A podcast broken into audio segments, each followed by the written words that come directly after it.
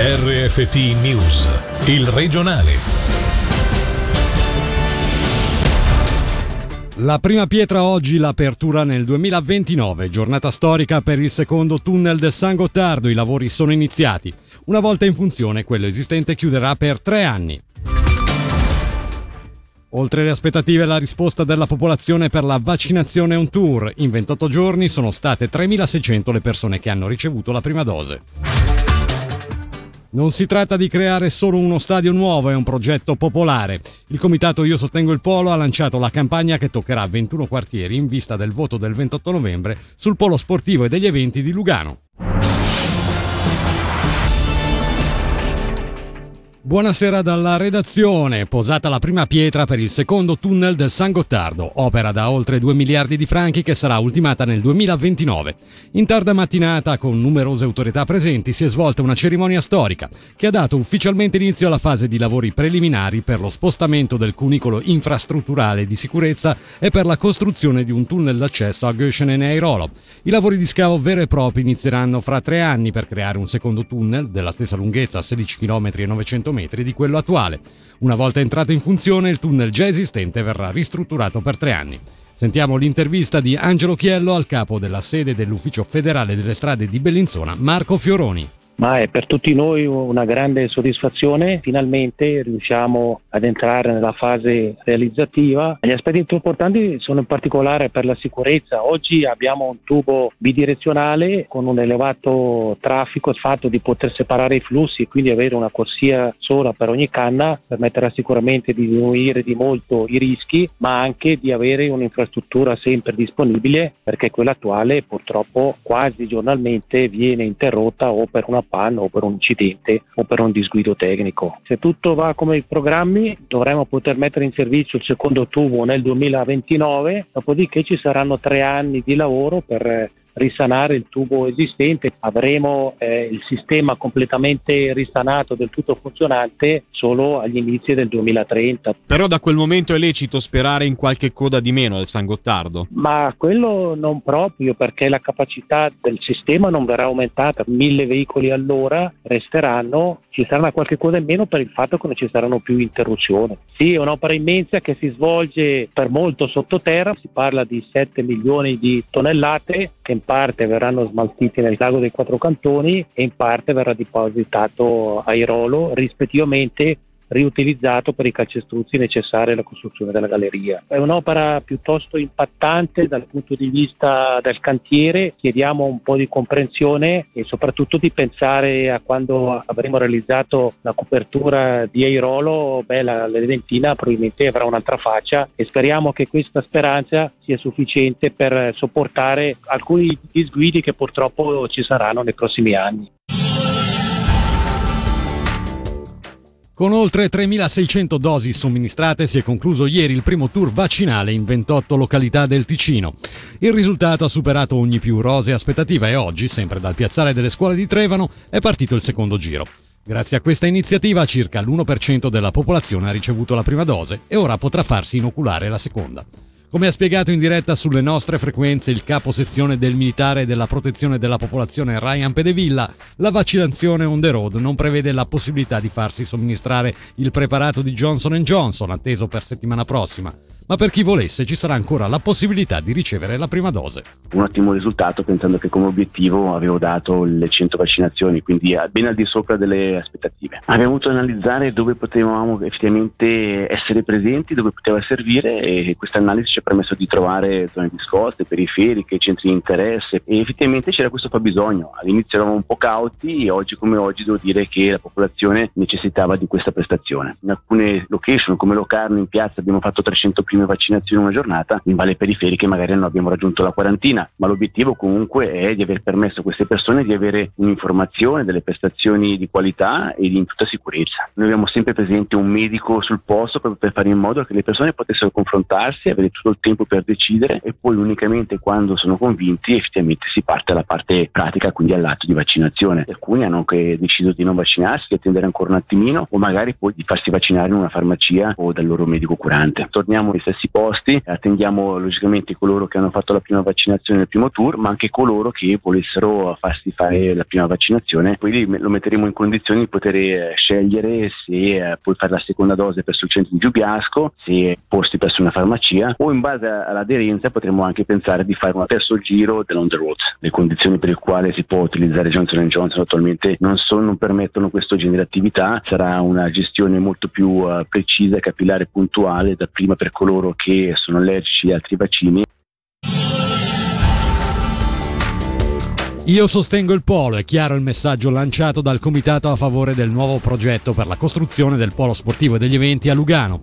A due mesi dalla votazione che si terrà il 28 novembre, i favorevoli hanno sottolineato quanto sia necessario il polo per oltre 140 associazioni cittadine, per migliaia di sportivi, ma anche per creare un punto di incontro e di integrazione a Molino Nuovo. In questo senso i promotori hanno preparato una campagna che toccherà tutti e 21 i quartieri di Lugano, cercando di illustrare il progetto che non si limita a creare un nuovo stadio, come ci dice il coordinatore di Io Sostengo il Polo, Eugenio Ielmini.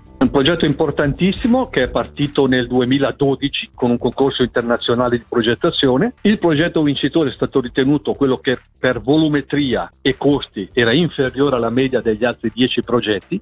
È un progetto molto valido anche sul piano urbanistico. Si tratta di intervenire in un intero quartiere e non solo di realizzare uno stadio e un palazzetto dello sport. Dovesse affossare questo progetto la popolazione, cosa significherebbe? Beh, significherebbe andare indietro, non solo marciare sul posto. Lugano, dal profilo delle infrastrutture sportive, è veramente al, 900, alla prima metà del Novecento. O non le ha o sono vetuste eppure è la nona città svizzera per popolazione ed è la seconda città svizzera per superficie, quindi dovrebbe finalmente aggiornarsi, altrimenti passeranno ancora 20 o 30 anni. È stato definito un progetto popolare proprio perché al di là delle attività e delle sedi per sportivi, non dimentichiamo che sono 139 società e 25.000 persone, avrà un parco verde enorme, il secondo per grandezza della città, a disposizione della popolazione, quindi sarà veramente un quartiere vivibile a misura di uomo, è per questo che lo definiamo un progetto popolare.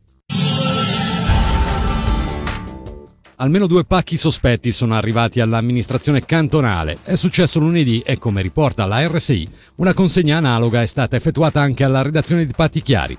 Il contenuto non sarebbe troppo rilevante, ma colpiscono l'attenzione le due frasi scritte all'interno. La storia non si ripete ma fa rima con se stessa e ci sono storie più storie di altre. La polizia ha preso seriamente la questione considerando anche che quel giorno era il ventesimo anniversario della strage di Zugo, nella quale rimasero uccisi 11 deputati e 3 membri del governo. I necessari approfondimenti sono stati avviati. Ora le brevi in 60 secondi con Michele Sedili. Non è in fin di vita, ma ha riportato ferite gravi il 21enne del Locarnese, vittima questa mattina di un incidente sul lavoro a Brissago. Il giovane si è fatto male dopo un volo di alcuni metri mentre era intento sulla scala ad eseguire lavori di giardinaggio e potatura. Serie ferite anche per un motociclista austriaco uscito di strada sulla novena in territorio di Bedretto intorno alle 14. Il 32enne residente in Vallese, dopo aver perso il controllo della moto, è andato a sbattere contro un cordolo laterale per finire una quarantina di metri fuori strada. È stato trasportato in ospedale dalla Rega. 14 mesi di detenzione sospesi è la pena inflitta a un 27enne italiano alla sbarra alle assise correzionali di Lugano. Era accusato di diversi furti compiuti nel 2019 e di infrazione alla legge federale sugli stupefacenti. Come riporta la regione, ha ammesso in parte i fatti, negando il più ingente dei cinque colpi di cui era accusato, spiegando che in quel caso è entrato solo nel giardino di un'abitazione in cerca di tranquillità con la sua ragazza. Il paventato calo demografico in Ticino sta entrando sempre più insistentemente come tema prioritario nell'agenda politica. Dopo il Partito Socialista e il PPD, l'ultimo atto formale è del PLR che ha presentato una mozione in Parlamento per istituire una figura a livello cantonale che possa approfondire il problema, monitorarlo e proporre soluzioni concrete. Ne abbiamo discusso in diretta nel corso del Marga Chiallo Show con il presidente dei liberali radicali ticinesi, Alessandro Speziali. La crisi demografica sta un po' attanagliando l'intero Occidente, anche il Ticino, dalle città alle valli. Quindi abbiamo fatto questa prima proposta, inserire qualcuno che sia per noi un radar della demografia e che poi sia anche un facilitatore di nuove persone che arrivano a domiciliarsi in Ticino. La crisi demografica si coniuga con problemi molto concreti, per esempio sul mercato del lavoro possono mancare dei nuovi profili, abbiamo poi l'invecchiamento della popolazione, abbiamo anche poi la crisi del mercato dei consumi, anche del mercato immobiliare e poi si trasmette un'immagine negativa del territorio e tiene altrove cervelli, aziende e persone che hanno voglia di rilanciare il territorio. Questa nuova persona che comincia a dire alla politica guardate, quello che state facendo in questi campi va bene, però magari ci sono altri da migliorare. C'è la questione della conciliabilità famiglia-lavoro. Più asili nido e strutture ci sono, è anche più facile pensare alla famiglia. C'è la questione fiscale, cantone fiscalmente attrattivo e anche un cantone che diventa interessante per mettere il domicilio. C'è poi la questione anche della scuola, maggiore la qualità della scuola, maggiore la sua diffusione, più ovviamente uno è anche fiducioso nel futuro e poi anche più uno ha una sicurezza economica nei prossimi 10-15 anni di avere un lavoro solido, ben retribuito, più uno avrà anche fiducia a dare magari alla luce un figlio, due Chiaro. figli, tre figli.